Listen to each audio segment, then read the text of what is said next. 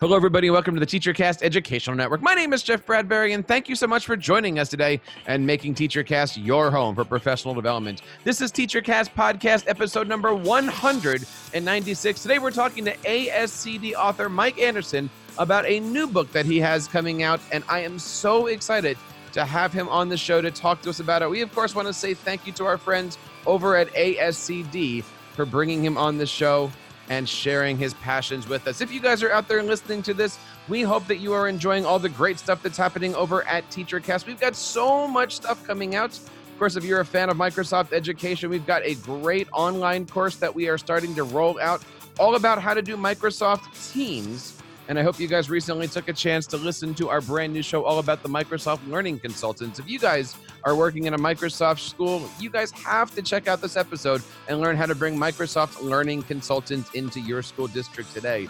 And of course, if you guys are interested in podcasting and bringing podcasting into your classroom, check out our new website, Podcasting with Students Today. Learn about all the curriculum that you can bring in. We have got app reviews, we've got uh, equipment recommendations, lots of great stuff. Check out Podcasting with Students today and learn how you guys can bring podcasts into your classroom. My guest today is an educator and the author of a brand new book called What We Say and How We Say It Matters Teacher Talk that Improves Student Learning and Behavior. I am so interested in learning more about this topic, and I want to welcome Mr. Mike Anderson on the show. Mike, how are you today? Welcome to the program. I am fantastic, Jeff. Thank you so much for having me on. This is totally fun. It is so nice to have you here. I love the book. I love the title. And we were talking a little bit before the show starts. This is not just a great book for teachers, this is a book for anybody that's got kids at home. Talk to us a little bit about who is Mike Anderson. Huh.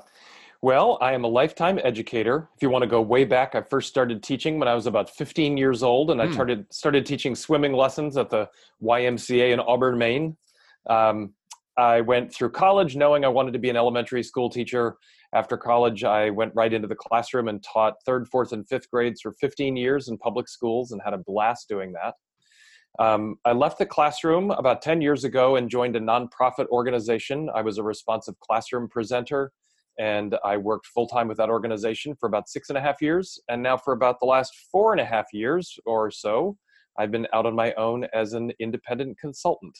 So I'm working with teachers in schools all over the place and having a blast. And I bet you're working with teachers from all grade levels and subject areas. And I bet they all have the same thing in common, which is what is the best way to communicate with our students? Yes, I do work with teachers from pre K on up. And, uh, and one of the biggest topics that comes up, regardless of the the sort of macro content we're working on, whether it's social emotional learning across the school or classroom management and discipline or boosting engagement through choice and differentiation, one of the biggest topics that comes up across all grade levels is the language that we use with kids because it's so powerful and, important. And even just small, subtle shifts in what we say and how we say it really make a huge difference in how kids um, how kids feel about school, how they feel about learning, how they feel about themselves so yeah this is a it's a big topic. You know it's it's one that is really hitting home for me as i as i've gone through the book a little bit here. Again the book is called what we say and how we say it matters. It's available from ascd publications. All of the links are going to be over in our show notes blog uh, teachercast podcast episode number 196 um you know it hits home for me as a as a parent right? Like we've got three kids they're mm-hmm. five years old and the, the thing i love about your book is it gives a lot of great suggestions. You know instead of saying this try saying this way. And i've actually taken a few of those suggestions that you know those inappropriate uh, we call it dinner time when everyone's going crazy you know don't say things like hey robert don't throw the food at your sister. We can say things like wouldn't you rather have the food in your belly right. The food needs to stay on the plate. We talk to kids about what to do instead of emphasizing what not to do. That's a great simple example of a, of a shift we could make. Well, you, you mentioned earlier that, you know, language is important. So I got to start with a conversation here with why. Why is it important, the words that we say? Yeah, well, I mean, just about any interaction we have with kids involves language of some kind. Um, and the way we frame questions, the way we talk about upcoming learning or events can help shift kids' moods. Uh, Eric Jensen talks a lot about emotional states and the importance of helping kids get into the right emotional states where they're ready to learn. Um, the language we use has a huge role to play in that. Um, here, here's just a simple example. I think that most teachers would say that they want to have classrooms that are child centered. I, I don't know of many teachers who say they're really going for a teacher centered classroom where it's all about them. They mm-hmm. want it to be all about kids. But very often, one of the things that we do as teachers, and I'm as guilty of this as anyone, um, is that when we're caught up in the moment, we tend to talk about learning or what we're doing from our own perspective. We tend to use the first person. So we'll say things like, I've been doing a lot of thinking about what we're working on, and I think here's what we're going to do next. And I'm really looking for kids who are going to do this. And I'm going to be asking you about such and such. And when we frame all of what we're talking about in a period or in a class about is sort of from our own perspective, in a sense, what we're saying is the classroom and the learning are all about us. And so if we can shift that and start speaking in the second person more, here's the next thing you'll be doing. One of the things you can pay attention to your work is um, you may look for these qualities. When we use the you voice instead of the I voice, we, we transmit the idea that the learning of the classroom is really more about the students than us. Um, so that's just one example of how a shift could could play a huge role in how kids feel. And I think this is especially important now because uh, you know 30 40 50 years ago schools looked very different and the work that kids were doing was very different. It tended to be uh, there was more solo work than there is now. Work is more collaborative than it was a generation or two ago we are no longer looking for simple compliance and obedience in school. We're looking for true engagement. We're looking for kids to do the right things for the right reasons. But i think some i think we've still got some language habits that we've inherited from previous generations of teachers that may actually reflect an era that's past. And so we use those language habits because those have been passed from teacher to teacher even though we want uh, you know engagement instead of compliance. What would um, be an example of this? Oh, so I think that when we talk about student motivation, I think most teachers would say that they want kids to be motivated about the work and to be motivated from within. Um, sometimes what we'll do is talk about work in terms that actually makes it sound as though kids are just there to be compliant. So we might say, um, okay, so I know you all don't really like math, but here's what we're going to do next in math. And if you work really hard for the next 20 minutes, then we'll do something fun at the end. Mm. Well, what we've in a sense said is that math stinks. If what we've said is, you know, some of you don't like it, and if you work for the next 20 minutes, then we'll do something fun, then whatever we're doing for the next 20 minutes clearly isn't fun. And so we've set this tone of disengagement and we're going to do the work to get through it. Instead, we might say, hey, everybody, we've got 20 minutes to see how much we can get done let's see if we can really focus and put some great energy into our work. So, so is that the same thing? Is that the same way of saying, you know, if, if you eat your broccoli, then we can have the cookie? no, because that makes it really clear that the broccoli is yucky and that the broccoli is only a, a path to getting to the cookie. We Sorry. often talk about uh, school like this with grades, especially in the upper grades. We tend to frame why kids should do things around grades. If you want to get an A, here are the three things you have to do and in a sense what we've said is the work isn't the work isn't worth doing on its own. Instead the goal is to just do the work in order to get the a. That's another kind of holdover from a previous generation when we were looking for just good little worker bees to be compliant instead of people to be truly engaged in work the book here is What We Say and How We Say It Matter. I want to kind of go through some of the chapters here because everyone kind of pulls out different things. And and really when we're looking down the table of contents here, you're giving us, you know, 13 or 14 key things to look for.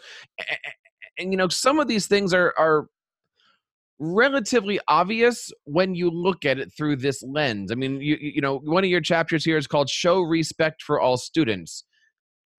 Why are we or why aren't we or why is that something that we need to be worrying about? Aren't aren't we doing that already?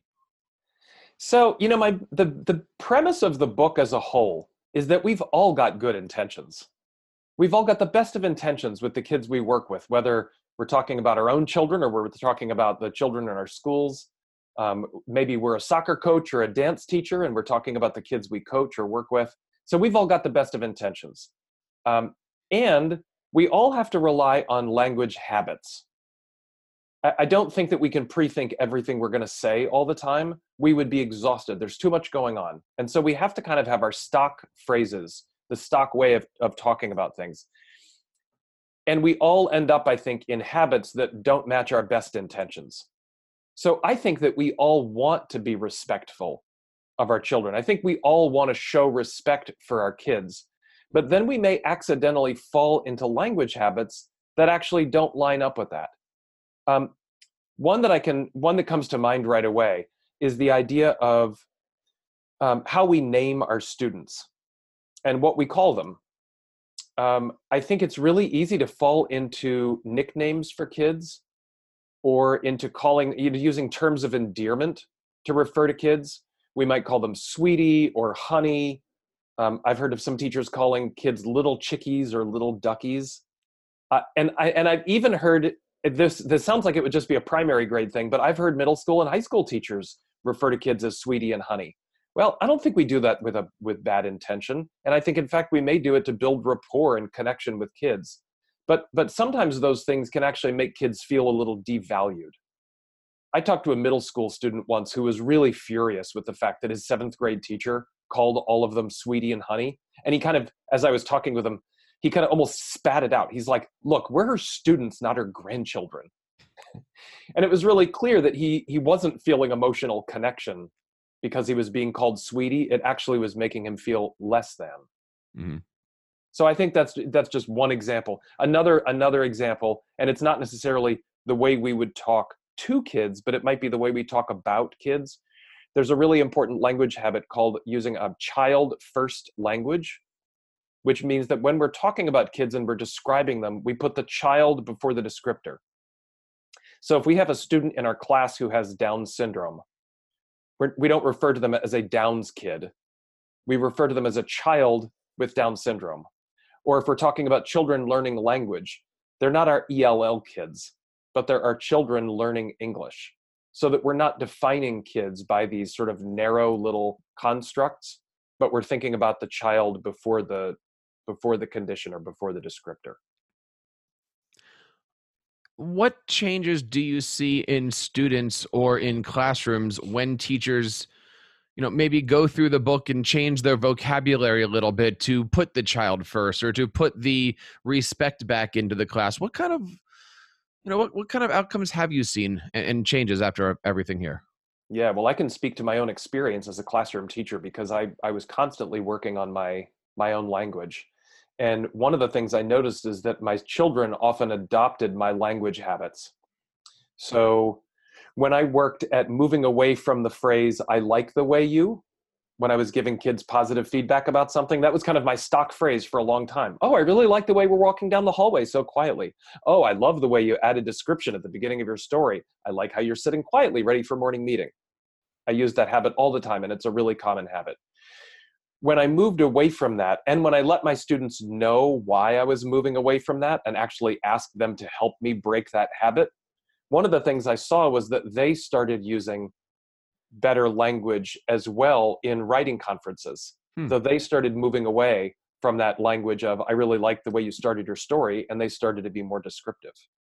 Um, so and I think this this can go both in a good way and a bad way. I've also in one school in which I taught, there were a couple of teachers who used really, really negative, sarcastic language on a regular basis with children.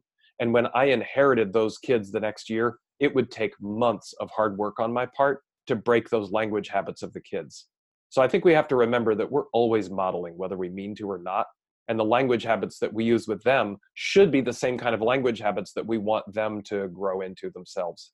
Well, you had just mentioned things like sarcasm, and I know in the book you mentioned things like negative teacher talk. How do we break our students of that? I mean, eh, you, you know, September is coming. We're going to get a new crop of kids. How do you take a group of students and and point them in the right path, if that's even the right way of looking at it?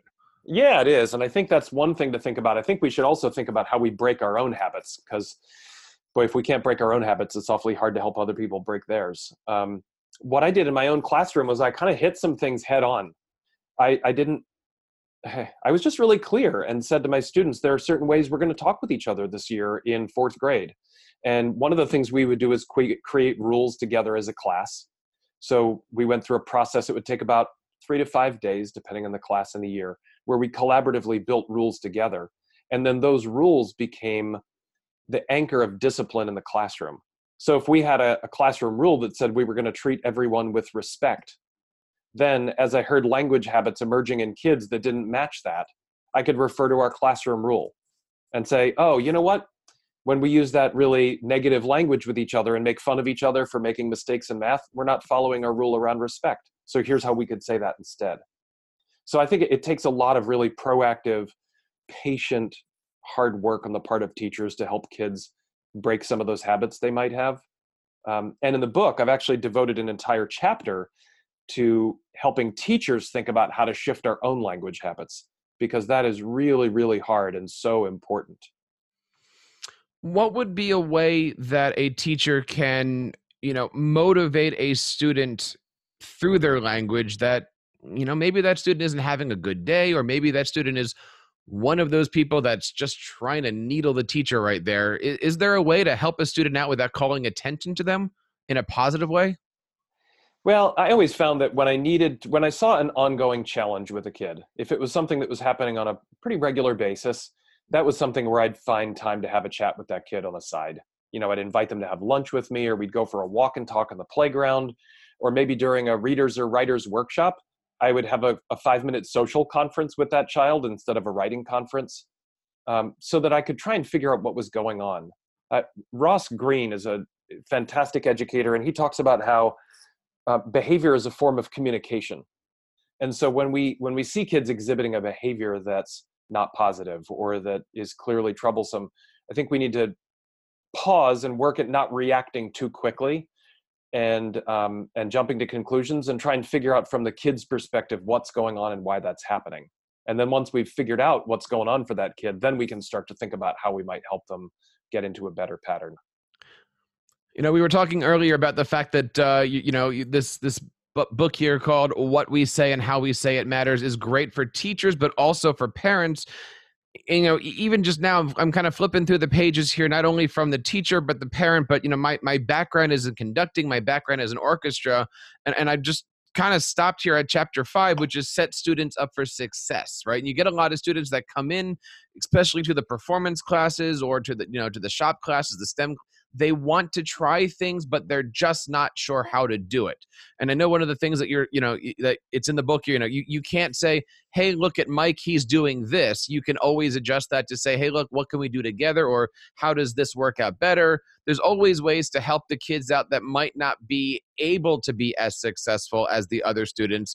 Talk to us a little bit about why it's important not to be pointing at people and saying let's be more like that student yeah, that's a tricky one because I think many of us were taught in certainly teachers and teacher prep programs were often taught to highlight the good behavior or the good performance of one child and hold that up as the model to encourage other kids to want to do that. Um, but that can be troublesome. And even if we have a positive community in our classroom, there are times when we, we want to be really careful about that. Something that I like to say to teachers is whenever you're struggling with a language habit or you're trying to figure out, is this okay to say or is it not okay to say? Imagine what the adult equivalent would feel like. So, how would it be if a principal got up in front of the staff at a staff meeting and said, You know, I really want to commend Ms. Robertson for the way she's been showing up to bus duty on time. It's really great that she's organized and that she's taken care of her responsibility to the school. And what the what the principal's really saying is to the three people who aren't showing up on time, you need to do better. Well, how's that going to work in the community? Poor Ms. Robertson's going to feel like she's been put up on the pedestal in front of everybody else. Um, a buddy of mine from Australia likes to say there's something called the tallest poppy syndrome, which is the tallest poppy in the field is the first one to be cut down. Mm. And so when we elevate one kid up above the others and say to others, here's what you should emulate, we sometimes set that kid up for social challenges. Um, it can make kids feel like they're in competition with each other and in, instead of in collaboration with each other.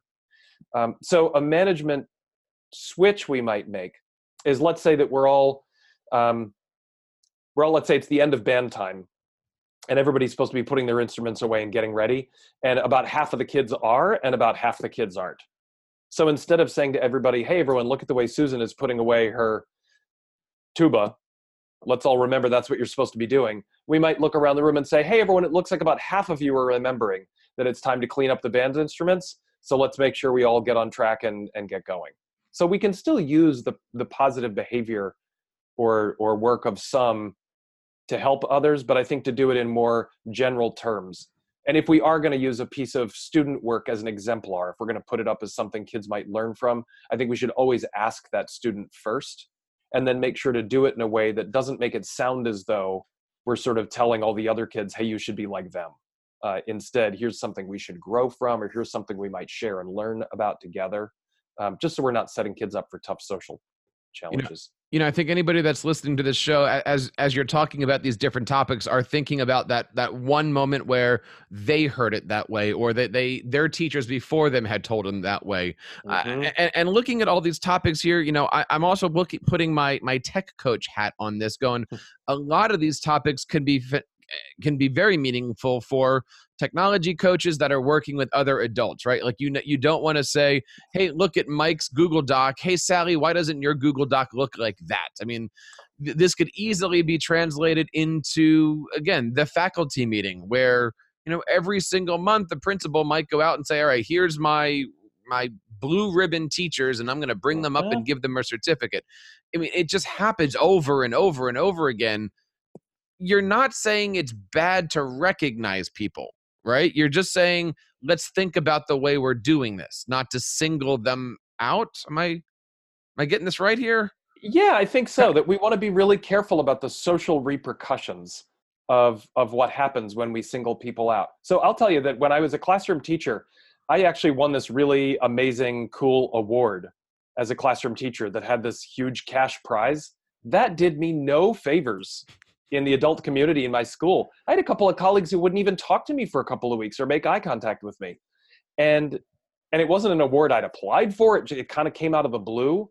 Um, but it, it gave me a really firsthand experience with what happens when some people feel that some people are being recognized and others aren't. And Jeff, you bring up a great point, which is that the language habits in the book, I, most of the book is about the way adults talk with kids but actually the way i've structured the book is the first chapter kind of builds the case for why language is important. Chapters 2 through 12 focus on specific mismatches common mismatches between our best intentions and the way we actually talk with kids. Chapter 13 is all about how adults talk together in schools and a big part of that chapter is basically encouraging adults in leadership roles to think about the language habits in the rest of the book in in ways they might use those with adults. And then that final chapter is about shifting habits. So, uh, yeah, you're right on that these language habits aren't just about how we talk with kids, they're about how we talk with each other too. Talking today to Mike Anderson, author from the brand new ASCD book called What We Say and How We Say It Matters. Of course, all the links are going to be in our show notes over here on TeacherCast podcast episode number 196. Mike, I, I, I, I love the book here. I encourage anybody to check it out. I'm guessing that you've got a follow up coming here called maybe what we do and how we do it matters. Is there is there a, is there a follow up here that we can be looking forward to? Because you know, sticks and stones kind of do the kind of same thing, right? Like a lot of teachers say one thing and do a different thing, right? It's what what what can we take away from all of this? Oh boy, that's a great question. Yeah, so I do have another book in mind, but it's not what we do and how we do it matters. Although that would be a really interesting book, also. Let's get actually, the trademark the, ready. I know the the next book I'm thinking about actually pulls at one of the ideas in this book and expands on it. There's a chapter in here about boosting intrinsic motivation, and I found I had so much to say about intrinsic motivation that that might be what I play with next to mm. really think about what are the characteristics that make work worth doing on its own so that we're not having to bribe kids with grades or stickers. Hmm. Um, but I think your other question about our actions and how our actions should mirror our best intentions is right on. And it's and it's hard to pull apart our language from our behavior. Um, you know, one of the th- points I make really clearly in this book, and I've made it in other other books as well, is that if we truly believe that kids are intrinsically motivated, if, if we truly believe kids want to learn, which I really do believe, I think all kids want to learn and grow and get better at stuff. And some of them have barriers that are making it hard, and I get that. But deep down, every kid wants to get better. Well, if we think that kids are already motivated to get better at stuff, then then we better not be manipulating them and bribing them with treats and goodies and prizes because that actually transmits the reverse belief that we would only use those things if we thought kids weren't motivated and they needed to be motivated. Um, and besides, the research is uber clear that those kinds of motivators do more harm than good in the long run. Um, hmm. They might motivate in the moment, but they tend to decrease intrinsic motivation. Um, but but your point is well taken that we we need to pay attention not just to what we say and how we say it, but also to what we do and how we do it. Mike, you got some good stuff going on here. I, I want to see if I can fire a couple questions at um, about a couple processes here. We, have been doing a lot of work with ASCD, and again, we want to say thank you for for connecting Mike and I and, and having him be on the show. Um, wondering if you could talk to us a little bit about the process here that you go through. Many people have said, "Look, I have a book. I want to I want to get it out there. I want to bring my thoughts to paper." What advice do you have to any teacher out there that's that either has a publication or looking to be published um, whether it be by ascd or any other publication out there? And are, let me clarify are you asking about a teacher who's already got a book written and they're looking at how to get it out there or they've got an idea and they're thinking about writing a book and they want to think about how to do that? Let's do the second one first but let's hit both of those Okay. So I think that the first thing you've got to get over is the idea that you have to be a good writer, whatever that means, in order to write a book. Um, as soon as you start judging yourself as a writer, uh, you might as well just you put the computer down, close it up, and go to the beach or something because nobody writes a good first draft. I, I just I just don't think that's possible. So part of what you have to do is get over yourself a little bit and just say, you know, the first thing I'm going to do is just start playing around. I'm going to start playing with ideas. I'm going to jot down ideas. I'm not going to sit down and try and write a book, but I'm going to start doing a lot of writing about something that I care about. And I'm going to recognize that it's going to take a long time and I'm going to have to sort of massage it. I'll say one thing that I do when I'm when I'm getting really interested in something and I think it might go in the direction of a book is I put up chart paper on a wall and I just start splashing up all kinds of ideas onto the chart paper. And then as new ideas come, I add those to the chart paper and I find that once I get a bunch of ideas up, they sort of start to almost self organize themselves.